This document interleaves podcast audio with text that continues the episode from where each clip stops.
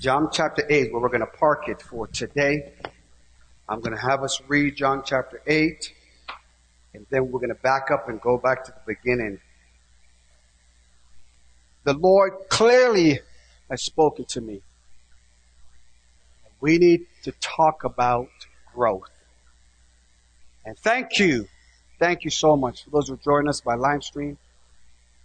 From the first day in January, the first Sunday in January, and I want you, please, however you take notes, I want you for this next month of March, month of March, the month of March, excuse me. Make sure whatever writing device you have, you're taking notes. You will not miss one revelation, one nugget from God that's going to change you. So when I talk and I share with you that this week will be different than last week, it's because you're getting a revelation from God that you're going to see things differently than you did last week. That's for you. If you choose to do that, great. That's totally up to you. But I'm going to be walking through and I'm going to, to be teaching, thus saith the Lord, what God gave to me. And I can't be intimidated.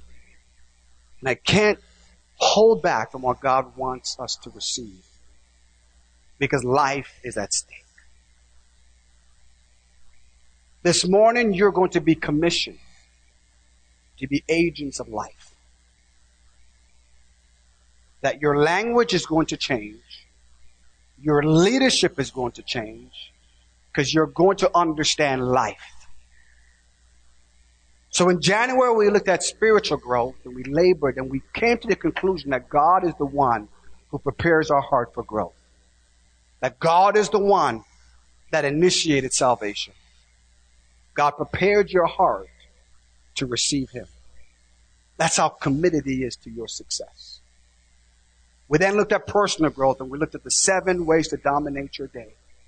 And we looked, not only did God prepare your growth, but God is the one that's performing the work in you so you can grow. He's securing your salvation, folks. He's securing your success. And after laboring and after having my plans laid out for what the month of March was going to be, he changed and he says, Rohan, it's impossible to have growth and not conclude with life. Growth and life are connected. Life and growth are connected, and growth and life are connected. And so today we want to take a look at a story that if you study it, and I don't have time to get into all the details of how the scriptures came together, but this particular story in the early manuscript that they said it didn't make it into the Bible. That some of the early writers, they, they looked at this particular segment and, and they said at least they don't think it fits into the book of John. It, it almost seems like it fits into the book of Luke, but, but, but the story, the story is, is critical for us to understand in life. I prophesied and I said to you, I said to you that, that this week will be different than last week. And in the story that we're going to read in John chapter 8, we see that this was the very case of this individual. How many familiar with the story where we title it in some Bibles, the woman caught in adultery? We're familiar with that story, but I'm going to be bold and change the title of that. Because the story really has nothing to do with her. Because we've all been caught in something. And so if we look at it, we may think, well, I've never, I've never committed adultery, so the story doesn't relate to me. So, so the story is not really about her. It's about the result of an encounter with life. That I promise you that her week was surely different than the last week. Oh all morning that's been coming up in my spirit. And the Lord brought me right back to what He's been giving me, and He says, now it's time to preach the word. Because now you can confirm what's been happening prophetically and spiritually in the atmosphere. John chapter 8, verse 1 to 11. Let me read, I'm going to make some points. But Jesus went to the Mount of Olives. If we have it on the screen, if we can get that on the screen. Amen. You have it up? There you go. Jesus went unto the Mount of Olives. And early in the morning he came again into the temple, and all the people and the scribes and the Pharisees brought unto him a woman taken in adultery. Let me read on further. Who was caught in adultery. They made her stand before the group. And Jesus, and said to Jesus, Teacher, this woman was caught in the act of adultery. They watched and witnessed and never said a word. Verse 5. In the law of Moses, in the law, Moses commanded us to stone such a woman. Now, what do you say? Verse 6. They were using this question as a trap in order to have a basis for accusing him. But Jesus bent down and started to write on the ground with his finger. And when they kept on questioning him, he straightened up and said to them, Let any one of you who is without sin be the first to throw a stone at her. And again he stood down and rolled on the ground. At this, those who heard began to go away one at a time, the older ones first, until only Jesus was left. until only Jesus was left. Everybody was leaving till only Jesus was there. How many can identify with that when people walk out on you? Come on. Thank God Jesus still remains. With the woman still standing there.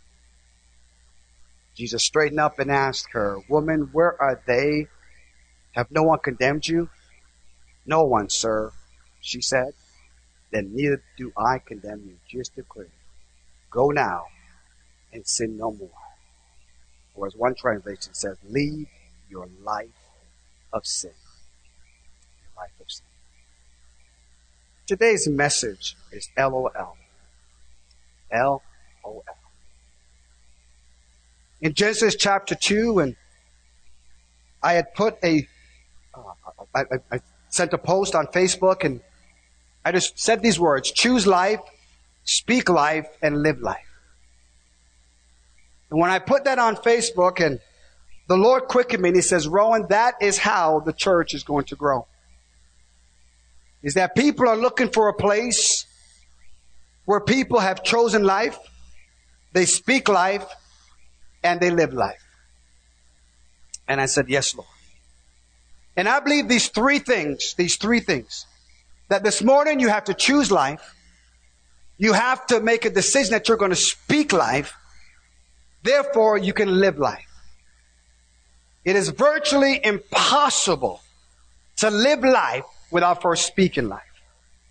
And it is impossible, hear me gathering place and those watching on Facebook Live. It is impossible to speak life until you've actually chosen life. Genesis chapter 2 verse 7 says, Then the Lord God formed man from the dust of the ground and breathed into his nostrils the breath of life and the man became a living being. So right there from the beginning, we recognize that when God decided to create humanity, he breathed into them the breath of life and they also became a living being. God in his perfection, when he speaks life, he also gives living. Because we're going to find out that after the fall, that there was life was taken, but humanity was still living. And so because people are still living, they assume that they have life.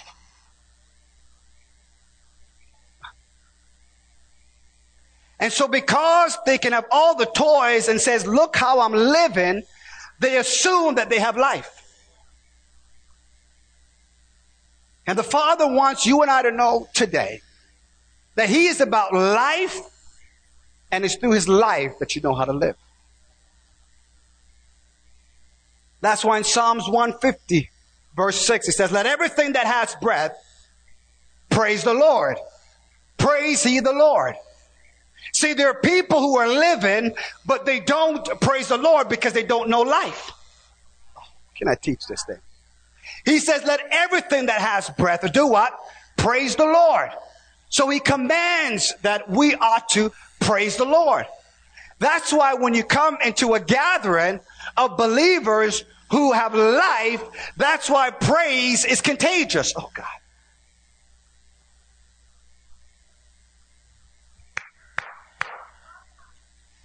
That's why you can't time or you can't tame or you can't predict how long praise is going to go.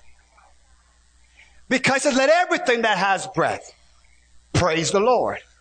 He didn't say let everything that is good and everything that's going right praise the Lord. He said let everything that has breath praise the Lord. So if you are breathing this morning, God's command for you is to praise his name.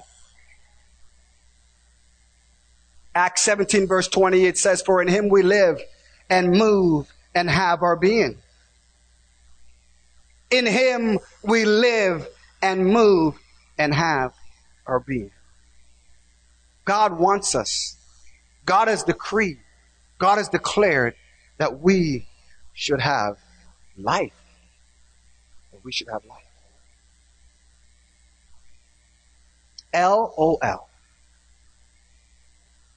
What is interesting is that how many remember when before smartphones became the thing that everybody had, there was the T9, I believe it was, where you had to pick one letter before they give you the entire thing. You have to hit it three times to get the letter, or if you want to particularly to hit it there and then and then send your instant message.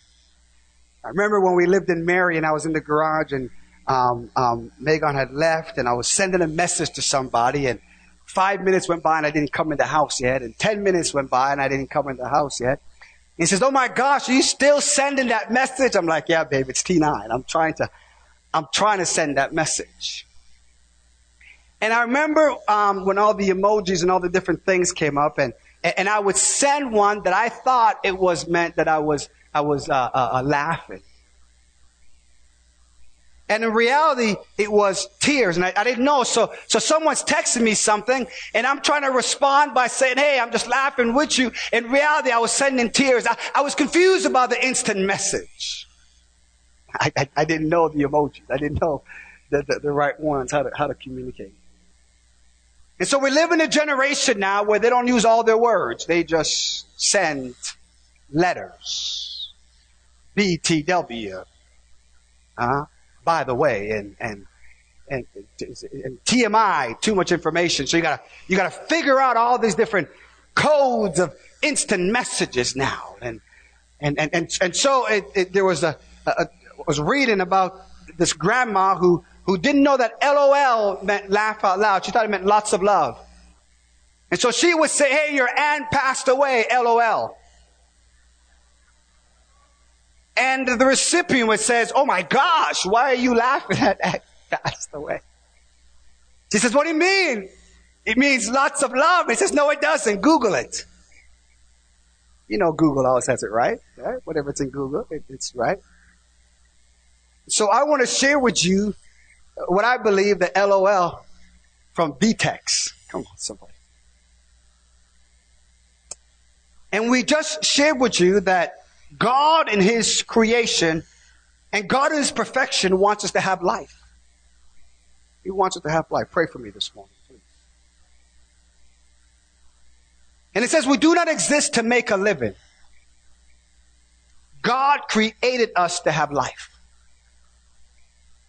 And so therefore we labor and therefore we, we, we do things to try to make a living. When you ask somebody, hey, what do you do uh, for life? And they says, well, here's what I do. They're typically talking about their occupation. They're talking about what they do to make a living. But in reality, that doesn't mean that they have a life. Because you can work seven days, two jobs, three jobs just to make a living and have no life. And have no life. And so God wants us to know that when He created us and when He breathed the breath of life into us, we became a living being. And so it's God's idea. God is one that says, I chose life. I spoke life and I want you to live life. That is from the very heart of God. He wants us to live life. To live and so here it is now that the enemy comes on the scene and he now gets to a place where he, he talks the first human beings out of life. And he says that you can live like God. As opposed to them recognizing that God is my life, the enemy was able to convince him that now you can live life. And we believe we can live life outside of God, but it is impossible. And you have to be bold in your belief to understand that if someone doesn't know God, they don't know life.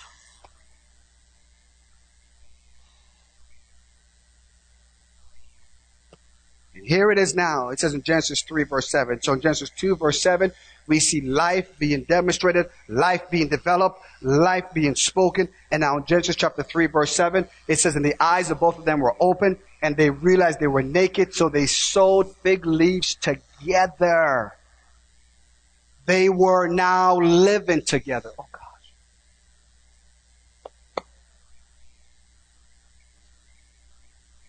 Because life had left. They were now living together. And so as a church, we can gather. It doesn't mean we have life. It means we're just living together. Come on. We have the same things going on and we're just living together. The same struggles. The only difference with the church and the world is we have Christianized language for our issues.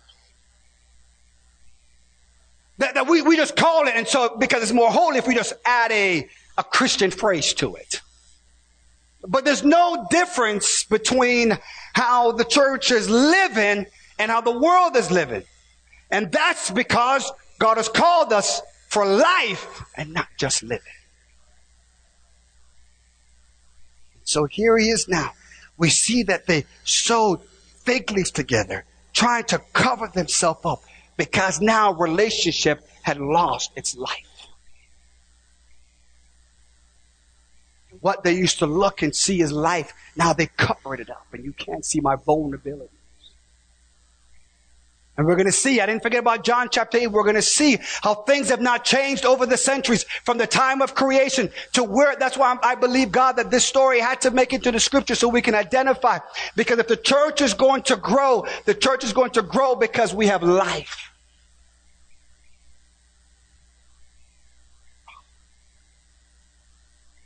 As a pastor, my desire is for the church to grow.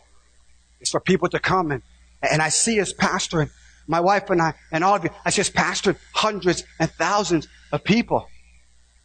But the danger that that can be, the danger for a pastor to simply look at numbers is that what happens is now, is that we look at our method of church growth. And so we find the six ways to increase your numbers. And so they tell you, hey, here's what you got to do. You got to only preach 30 minutes and you got to be able to do this because surely when they go to the doctor, nobody waits longer than 30 minutes. So people are so accustomed to living that way that if you try to give life and it doesn't connect with how they're living, they're not going to come. They're going to choose their living versus life. Let me back up on that and so because of statistics, we then conform and then we then compromise in the name of we need to be relevant and reach. And all we have done, and all we have done, I'm not saying every ministry, what I'm saying the danger of this is, is that when we look at that, we produce leaders then that know statistics, that knows marketing, and they grow the church and we assume because we're living together, that means there's life.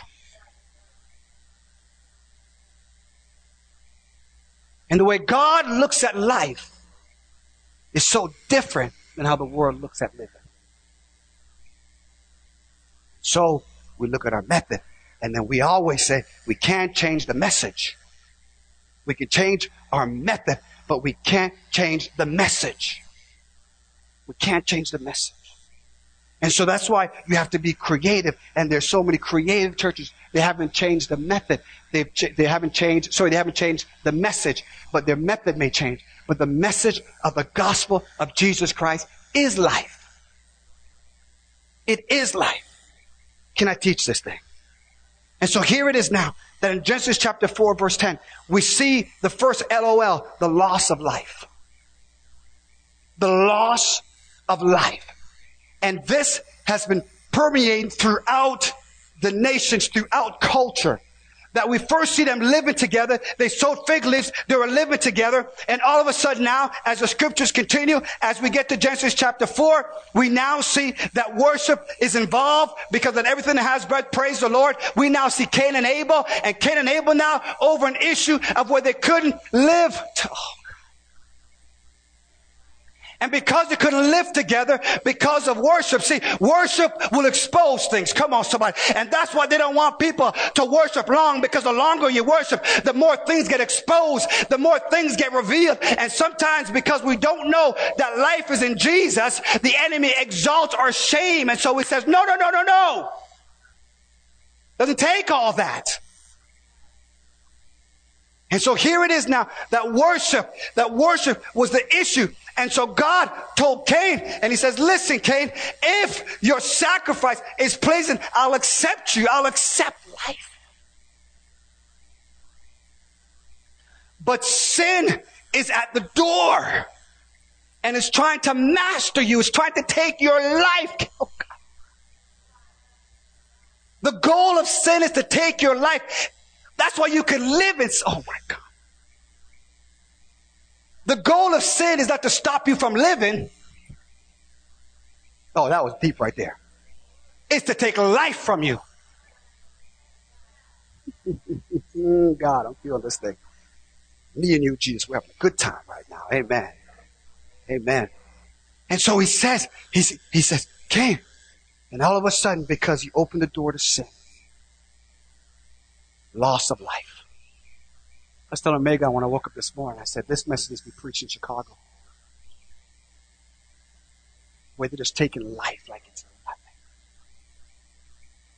Even in the city, when someone can take life like that, it's because they don't know what life is. And they're just trying to live. They're just trying to live. And so I want us now, the goal of this particular message for this month is for this city and for whatever city you live in that you're going to now start declaring, I choose life. And I believe that this message is going to get to the halls of those who are drugs or killing over drugs, over disease, over everything. That life is now going to take place and we're going to see that the things that we're speaking now is taking place. And, and, if, and if I only have one other person that's going to believe with me, that's all I need. That's all I need. That's all I need. Because here's what, here's what I believe. That God wants life in Marion. And as a result of that, I'm only going to speak life. I'm only going to speak life over this city. Right? When I see companies going out of business and leaving, that ought to get us, no! Because those companies were employing people who was making a living so we can bring life to them. Oh God. So when a company goes out of business, when it closes, that should let us know, no, bring another business in, Lord. I'm preaching this thing. Because people at the, at the beginning can only say, I've got to make a living and that's the start. But God is saying, no, it's about life. So if the church speaks life, people then can live life. See, when you understand life, you'll be able to make decisions about employment that's based on assignment, come on, and not just benefits. Huh? So at, at, at my current employment, I, I, was, I was so nervous because it required growth. I went from one place and, and I was there and, and I was, I was so nervous. I called my supervisor and I said, Hey, I don't know if I can do this. I, I, I don't know if I can do this. And we talked it out, we worked it out. And here was God says, Rohan, I'm growing. There it is. I'm, I'm, I'm, it's not about you making a living. It's about you having a life. So the job's not your source, bro. Because that's just where you make a living. But your assignment, oh, that's for somebody. Your assignment is your life. You have a life assignment. Oh my God.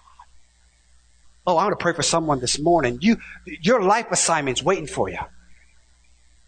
Your life assignment's waiting for you. But because the pressures of the world and of finance and the economy now, we're, we're, we're not tapping into life. We're making a living and we're not tapping into life. But I'm here to prophesy that this week is going to be different than last week. Because you know your life assignment. That's for somebody here this morning. Can you imagine when you walk up to someone, Elder Kathleen, and you're talking about life assignment? Oh, good God Almighty. They said, what you talking about, girl? I'm talking about life assignment. Right there in the grocery store. Where they can have the faith to believe God that guess what? God has given you life and life more abundantly. And they leave your presence. I choose life. I speak life and I live life. Let me hurry. So it says, the Lord said, what have you done? Listen, your brother's blood cries out to me from the ground. That's key. Circle that word ground. We're going to see how important that is. So the first LOL we see is, is loss of life, but, but that's not God. That's not God. That's the enemy. That's the devil. That's a lie. That's sin. What we're going to tackle this morning is the law of life. That when God spoke, Ian, when God said, let there be life, uh, let, let there be light, there was life coming out of that. Light and life are connected. So when you live life, you're actually a light.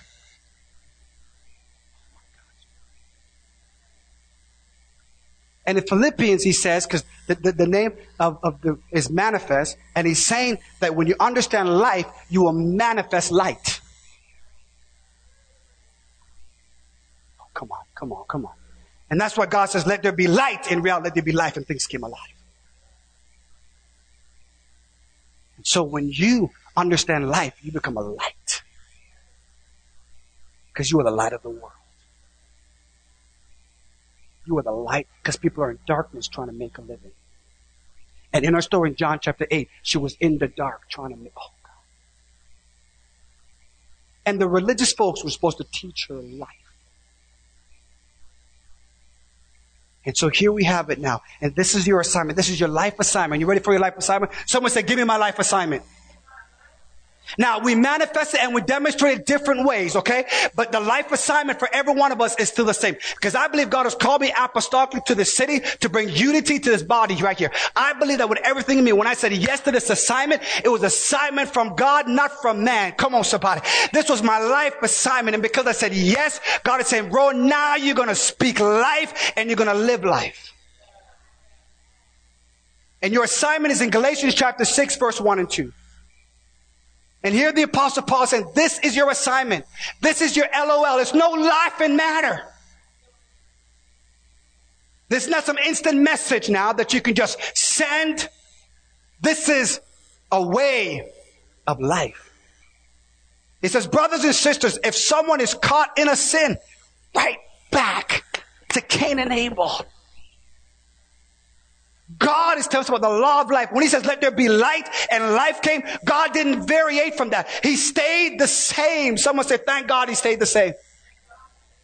And now he's saying to his church, here's the law of life. Here's how you manifest it.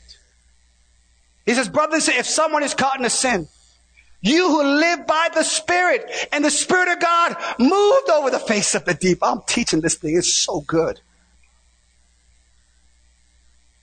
Those who live by the Spirit should restore that person gently.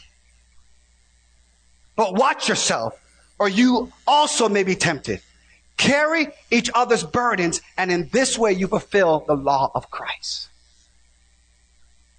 I, I went to Meggon, and, and one of the things I enjoy about, about um, uh, serving God's people is when I get to talk to them one on one.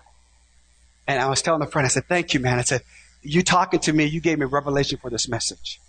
See, I'm open to God teaching me, right? I don't care who it's coming from. Like, God, praise God. You all teach me. Because I'm open to being taught. Amen, somebody. Right? Mixtures from the word, but I'm open to be taught from, from you all. And, and, and, and, and what we did after our conversation was this. I said, oh my goodness, you just gave me revelation.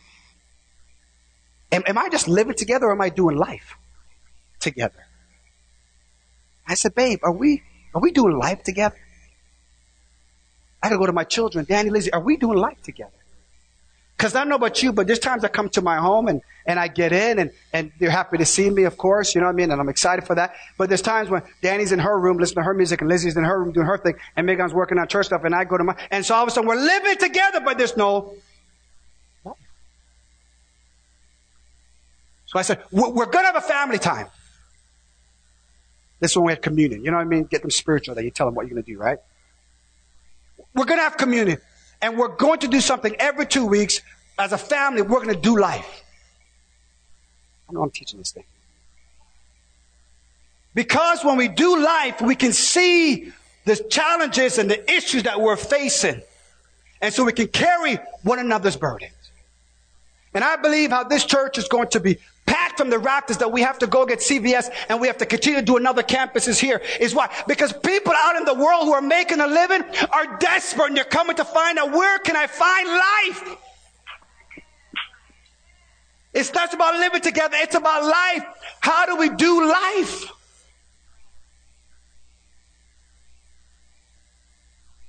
See, it, it, it's not called marriage living. It's called married life. It's not called parenting live. It's, it's how do I parent my children for life? And so it's critical that we understand this. Am I, am I making sense? So this is your life assignment, brothers and sisters. And in the context of Galatians chapter 6, 1, 2, here was, was the Gentiles now were grafted into this move of God and the Jews had to understand this is how you do life. What you've been doing is just a religious exercise of trying to make a living. And I'm here to tell you that the religious folks, as long as the Romans gave them their little occupancy, as, as long as the Romans gave them their little place where they can rule and reign, they loved it. Uh, they loved it. As long as they had their areas where they can have their jurisdiction and have their temple and have their things, they thought that was life. No, they were just making a living. When they went into the temple and they were selling the oxen, they were selling the pigeons, it was to make a living. But this was a place of life. Oh God. The temple was a place of life, but they made it a place of living. I know I'm preaching this thing. Come on. Your life assignment is not just to live, it's to have life.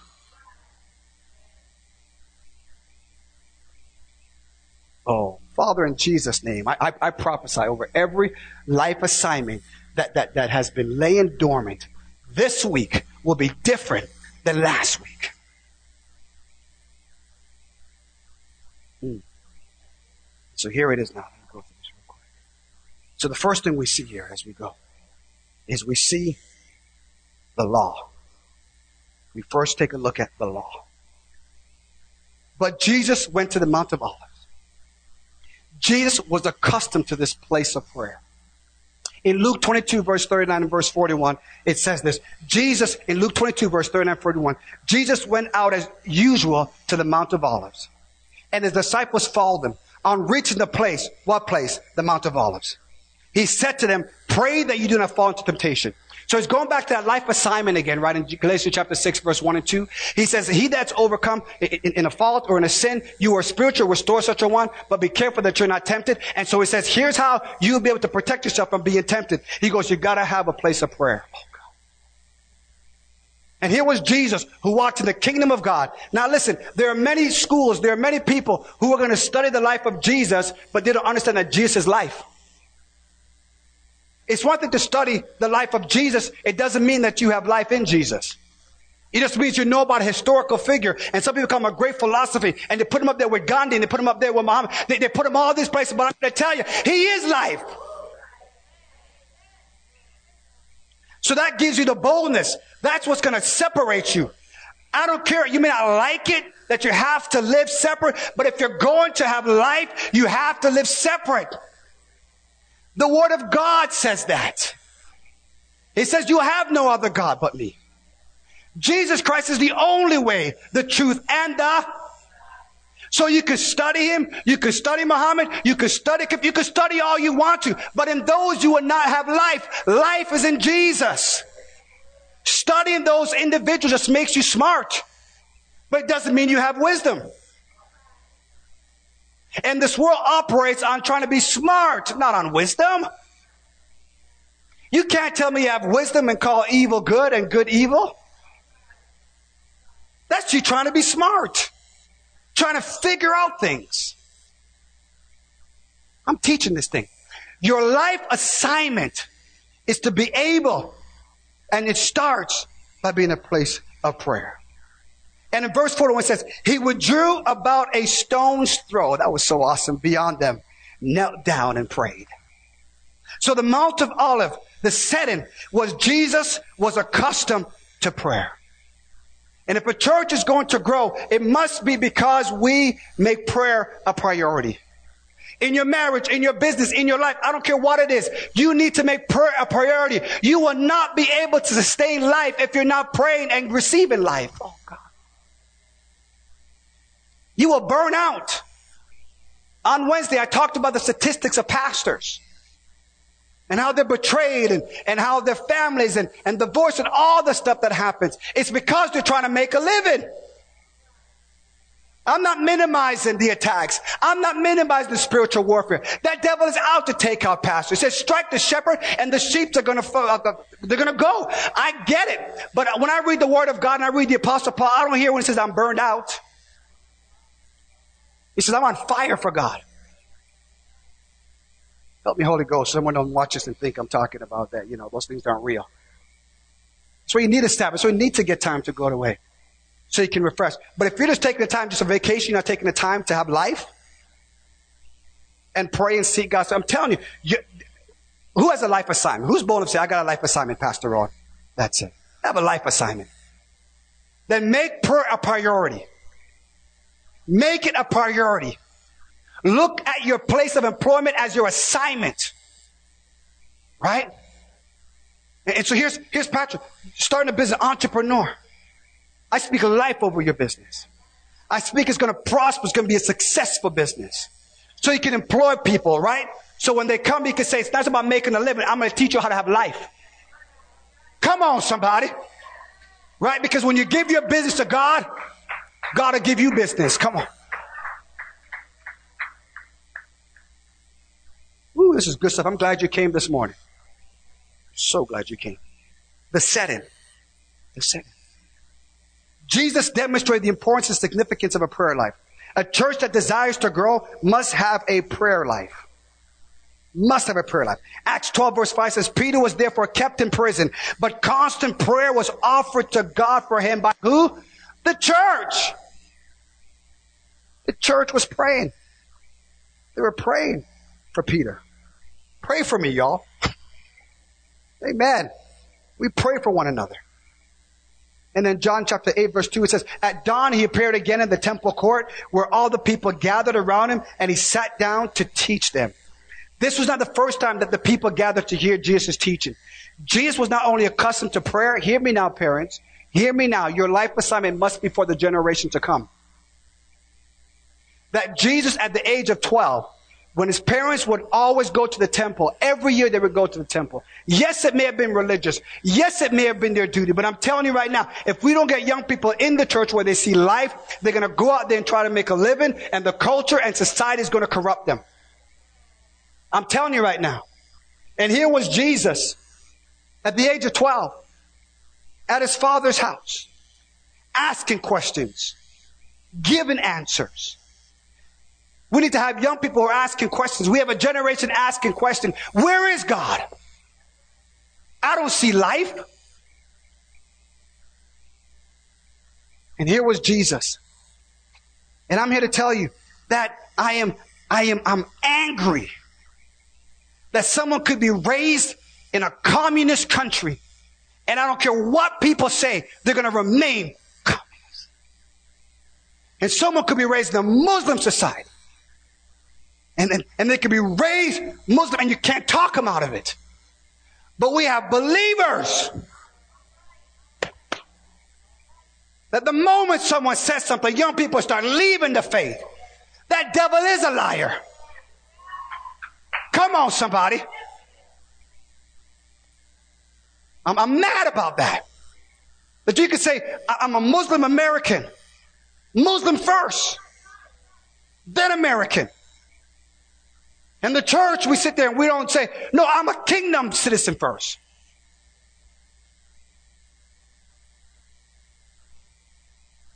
Because you can't talk them out of praying three times a day. Come on. Because they were brought up knowing that if you remain, they were brought up told, this is life, AJ. That's what they're told. From a young, this is, this, this is life. So when they go to a Christian school and they want to pray and there's a conflict between their upbringing and what you're doing, they're so strong willed. Come on, somebody. That I read that they would go to the hotel beside the school praying with their mats. I don't know if it's five times a day doing their thing. I don't care what the clock is saying at their place of employment. They know their life assignment. Good God Almighty. They're not intimidated by the paycheck. Because Allah said, I got to do it, so I'm going to do it. Bold about it.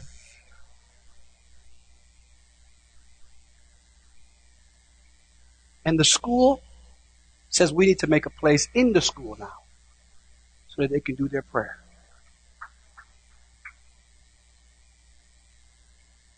They just stayed the course at the hotel because this is my way of life. Until finally they recognize that they ain't changing their way of life. So we have to change our way of life. Oh God.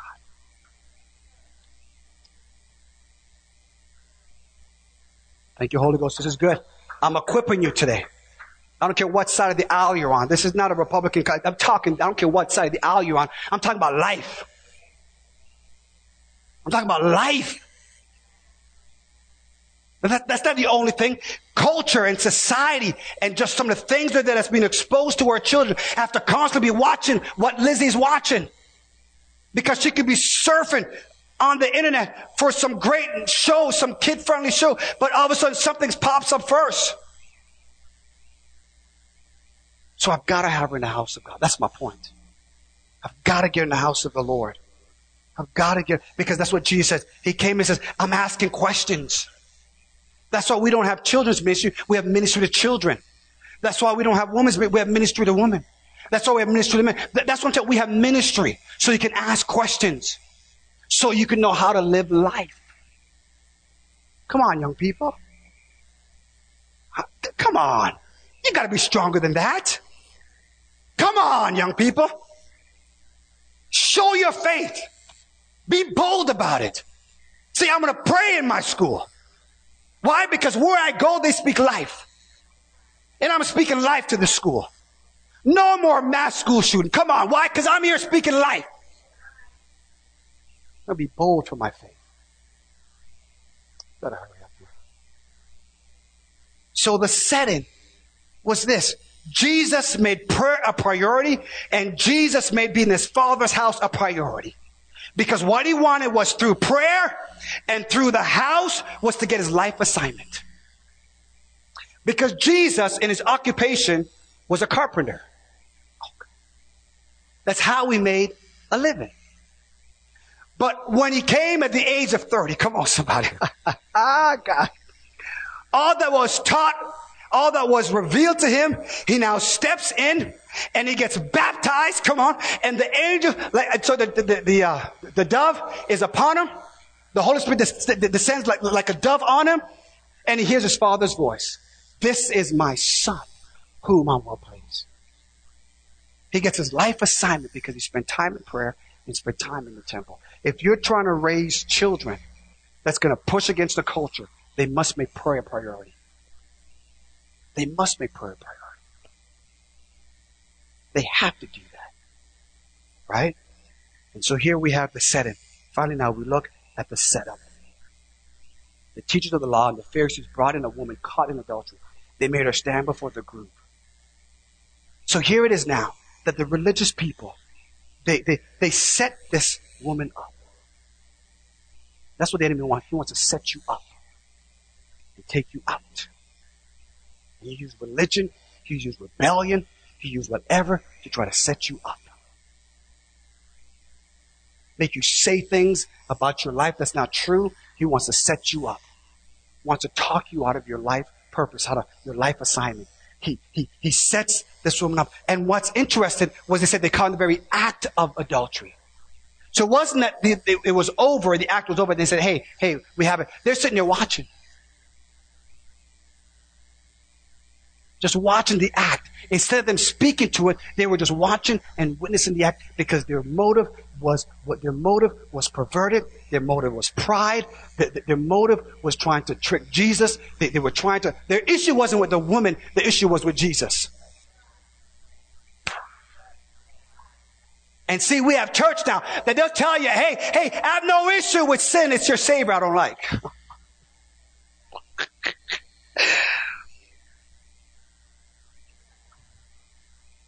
preaching this message absolutely from the Holy Ghost.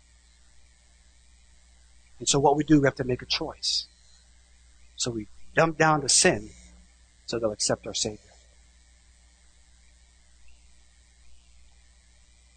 And so he can make it a tolerance sticker that we put on the car. Because we dumb down the sin for the sake of unity.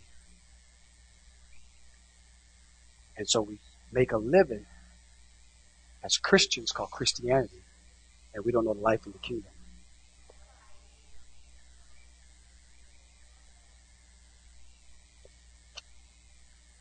The setup. And this has been going on for years. Every generation found the same thing. So the reason was this the religious folks didn't know what to do with her. When someone walks into our place walks into this church, and they've been caught. Galatians 6 1 tells our assignment. Hey, we know what to do. We choose life. We choose life. But you don't understand. I was set up and now I have shame. That's the third part. I now have shame. The enemy set up is to bring shame. Is to bring shame. We're going to end with this part. Look at the microphone. Here it is the shame and the stone. They come here, is it? Praise God. So I'm told that whenever someone was caught in breaking the law, that the witness would get the person and they would throw him to the ground.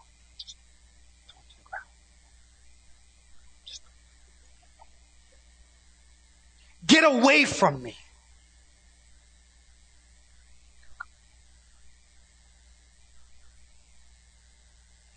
Throw him to the ground. Come on. You want Facebook Live? Work with me.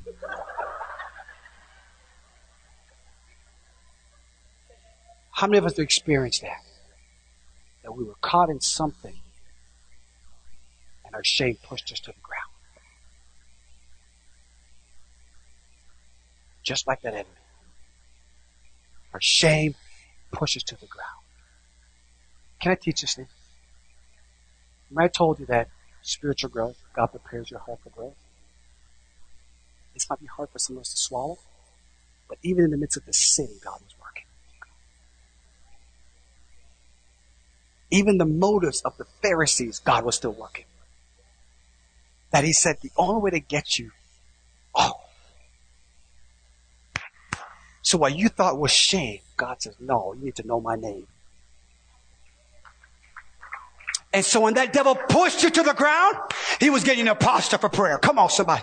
When he pushed you to the ground, he was getting a posture for the Father to speak over you. And so when that devil tries to bring the shame, he says, no, devil, no! God is working. Pushes her, pushes her down. And then he goes, stay right there. So pray. He stays right there. He says, watch. Teacher, this woman was caught in the act of adultery. They watched, they witnessed. She was caught in the very act of it. And here, in the law, Moses commanded us to stone her. Can I go back to Luke 22? Jesus is accustomed to stone. Oh, God. Because in Luke 22, it says that he was praying a stone throw away. And so here it is now that they have stones, but Jesus is the rock. So we have the stone versus the rock. And upon this rock, I'm going to build my church. Come on, somebody. And they're going to speak life. So what the enemy was trying to do is set you up, AJ. God was says, Oh, no, no, no, baby. I'm going to use that to give you your significance. And they said, Now what do you say? Thanks, beautiful.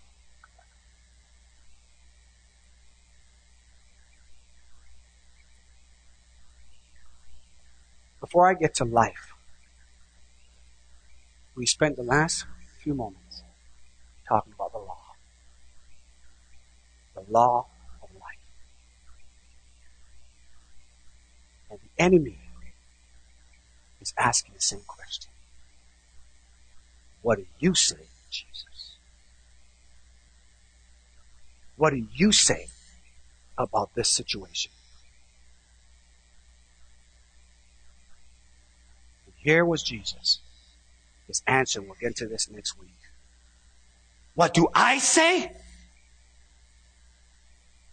Here was Jesus and the reason they kept questioning him, they kept questioning, they kept questioning him because they wanted him to make a decision. There was a conflict taking place between what they believed and what Jesus was teaching. And we have a generation, we have a generation that's now is struggling between what they know, what their parents have told them, what the word of God says, and what the culture, what the media, what the music, what society is saying. And here is the question, what do you say, Jesus? So we take a survey. People are saying, well, not everything in the Bible is. It just didn't really say that. So keep on living. It won't affect your life. Come on, don't be such a, a holy roller. Be relevant. Jesus didn't really mean what he said. As a matter of fact, I believe he probably sinned as well. So come on. Keep living the way you're living because it won't affect your life. And I promise you, as the pastor of this church, serving what I believe to be the most beautiful and good looking church on the planet. One thing that we will do is we will choose life at the expense of trying to make a living.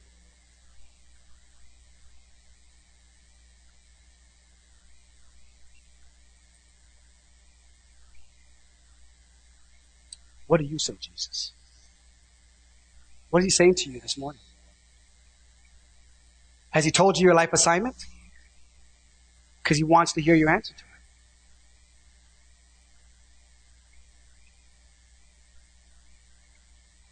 Thank you, Jesus.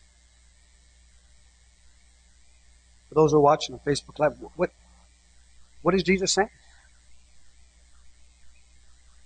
It's not the question of where in, in Matthew he said, Hey, what are people saying about me? And then he asked him, Well, what do you think I am? The, the, the, the, sin was right there and they're saying, Hey, what do you say? The law says this, but what do you say? Will you go against the very customs, the very traditions, the very things that we've been teaching as a nation for years? What do you say?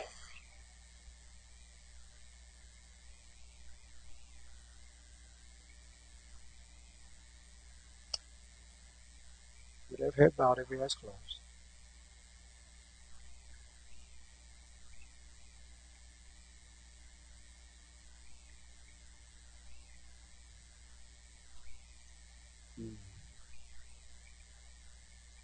Thank you, Jesus. Hear me now. Hear me now.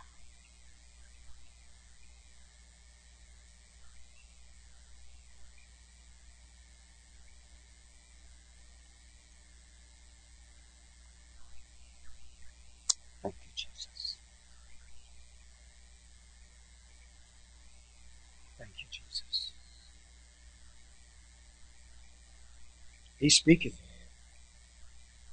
Don't be distracted by the movements. He's speaking. Now what do you say?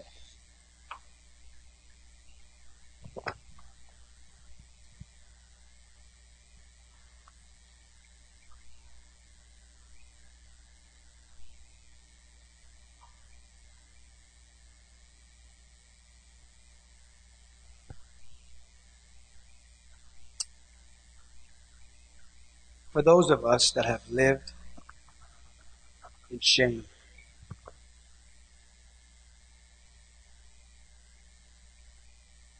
See, when my, for me, it was when my father left.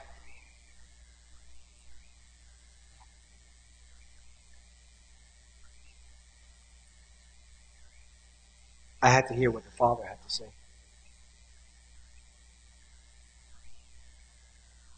And for years, I tried for years. I tried to cover the shame by making a living.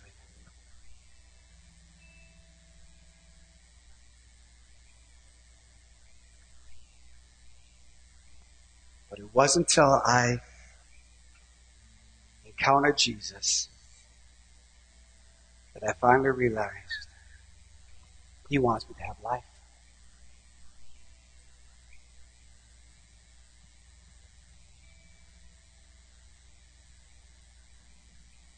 Now, what do you say?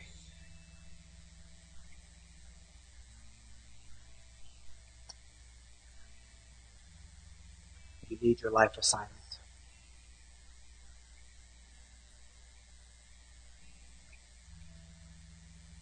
Here's what Jesus said. Jesus said, I choose life.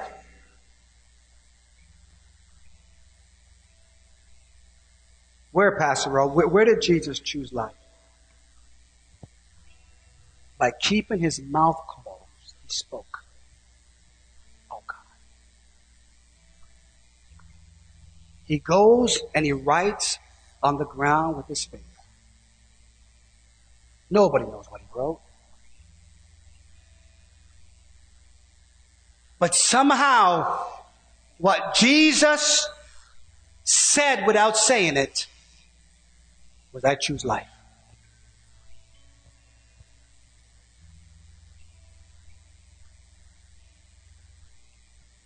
This morning, if you have chosen life, I want us to leave this place in a time of praise and worship and hunger for God because we now have life and have it more abundantly. We know our life assignment. You are equipped for the assignment that God has for you. And I want us to worship the Lord as if we know beyond a shadow of a doubt that Jesus has chosen life. I don't know what he wrote to you, Mother Cook, but he wrote something that changed your life. I don't know what he wrote to you, Brandy, but he's writing something to change your life. Hey, John, I know what he's writing on the ground, but he's writing something that's going to change your life. John, I don't know what he's writing on the ground, but he's going to write something to change your life. My God. I don't know, Kataya, what he's writing on the ground, but he's writing something. And he's saying, I choose life. Let him write the story of your life.